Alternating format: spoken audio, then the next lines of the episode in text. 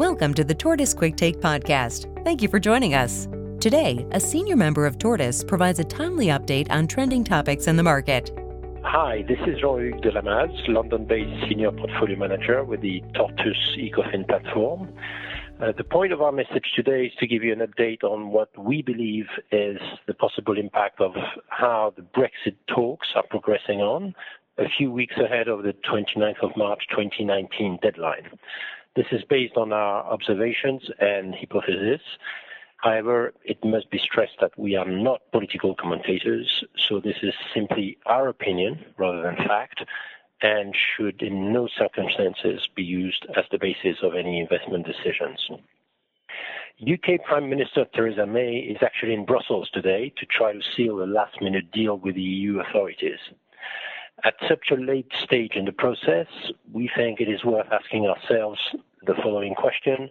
What if the financial markets were to be proved overly optimistic about the outcome of Brexit talks? Clearly, there remains a good chance that a deal will be signed at the very last minute next month between the UK and the EU.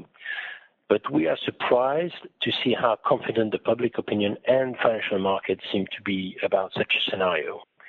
In a recent paper published on 28th of January 2019, JP Morgan was attributing a mere 5% chance to a no-deal scenario on 29th of March. A few days before, on 21st of January, Goldman Sachs strategists attributed subjective odds of 10% to the no-deal scenario. The firm has since then raised the probability to 15%, which remains fairly low. Overall, it seems that financial markets are attributing an approximately 80% chance to scenarios which investors could consider positive, i.e. either a last-minute deal or an extension of the negotiation period or the launch of a second Brexit referendum, which could reverse the outcome of the June 2016 one. We are actually surprised and concerned that the probability of a no-deal hard Brexit scenario is largely ignored by equity markets. Even if Theresa May managed to sign a deal with the EU for an orderly Brexit, she may struggle to get it approved by the Parliament. The Prime Minister suffered a blow this morning as 3 Tory MPs have resigned from the party to join an independent group formed last week by dissatisfied Labour MPs. Last week also, Theresa May's motion to back her current negotiation strategy was rejected by 303 votes to 258. So this recent series of events shows that the Prime Minister's stated confidence that she could gain support to a last-minute revised deal may be overly optimistic. This clearly increases the risk of a hard Brexit, even by default. We think that the risk that the EU and the UK cannot find an agreement by 29th of March is probably much more significant than the market assumes, potentially as high as a 50% possibility. So what happens on 29th of March 2019 if no UK-EU deal has been reached? We believe that risks are skewed to the downside. 2 main scenarios. The first scenario is no extension to the 2-year negotiation period, which was triggered in March 2017 by the exercise of Article 50 of the EU Treaty. If the UK Parliament rejects any extension of the talks, we enter into proper hard Brexit, i.e. EU treaties stop being applied to the UK from day one. This would be highly unknown territory, with a significant risk of supply chain disruptions and of the UK economy going into recession.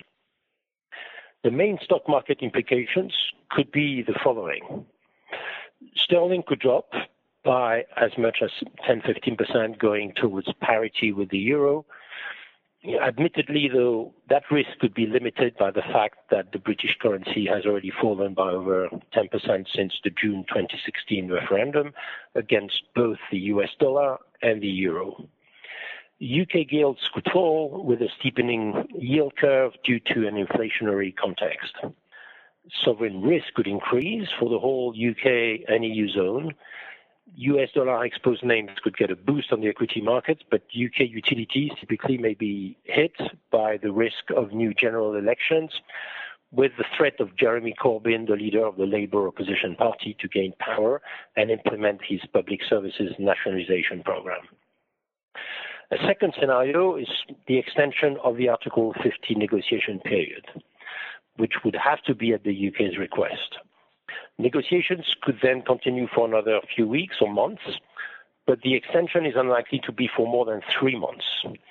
Because beyond 3 months, the UK could have to organise European parliamentary elections before the start of the new EU Parliament session, due to start on 2nd of July 2019. The UK would have to justify the request for extension by either the intention to organise a new Brexit referendum or general elections. Stock market implications could be the following. Uncertainty could persist, sterling currency could see a short-lived relief rally, and then two possibilities. Either Theresa May's weakened political position forces her into general elections. This could be a worst-case scenario for equity markets, in our view, given how unclear the current polls are, showing 35 to 40% for each of the Tory and Labour parties.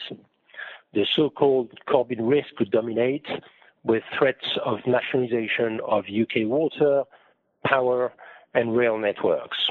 This could be bad for UK equities overall. Or, second possibility, the Parliament votes for a second referendum. This could represent a boost to equity markets, in our view, as chances of a Remain scenario could be enhanced. Note that current polls actually show 56% in favour of the Remain camp, against 44% for Brexit, versus 52 to 48% Brexit lead in the June 2016 vote. This could still be pretty tight and uncertain.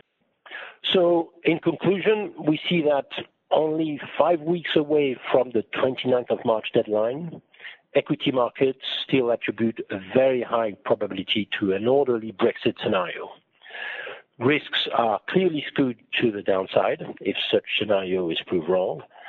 A hard Brexit could heavily destabilize UK and EU economies. It could also introduce major political uncertainty in the UK, with a risk of general elections, with the main opposition party suggesting stringent nationalizations as part of its programme. Only a second referendum could then leave the door open to a still possible full reversal of the Brexit process.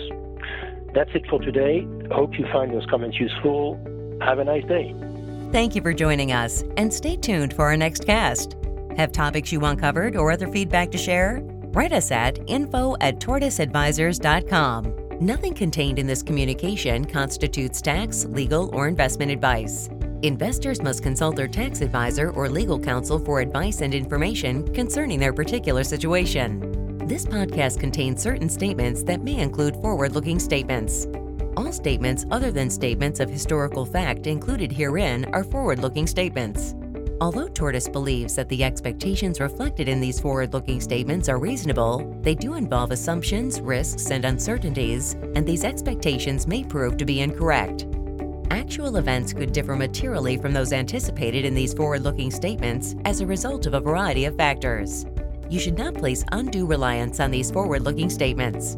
This podcast reflects our views and opinions as of the date herein, which are subject to change at any time based on market and other conditions. We disclaim any responsibility to update these views.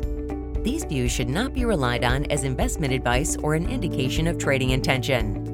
Discussion or analysis of any specific company-related news or investment sectors are meant primarily as a result of recent newsworthy events surrounding those companies, or by way of providing updates on certain sectors of the market. Tortoise, through its family of registered investment advisors, does provide investment advice to Tortoise-related funds and others that includes investment into those sectors or companies discussed in these podcasts. As a result, Tortoise does stand to beneficially profit from any rise in value from many of the companies mentioned herein, including companies within the investment sectors broadly discussed.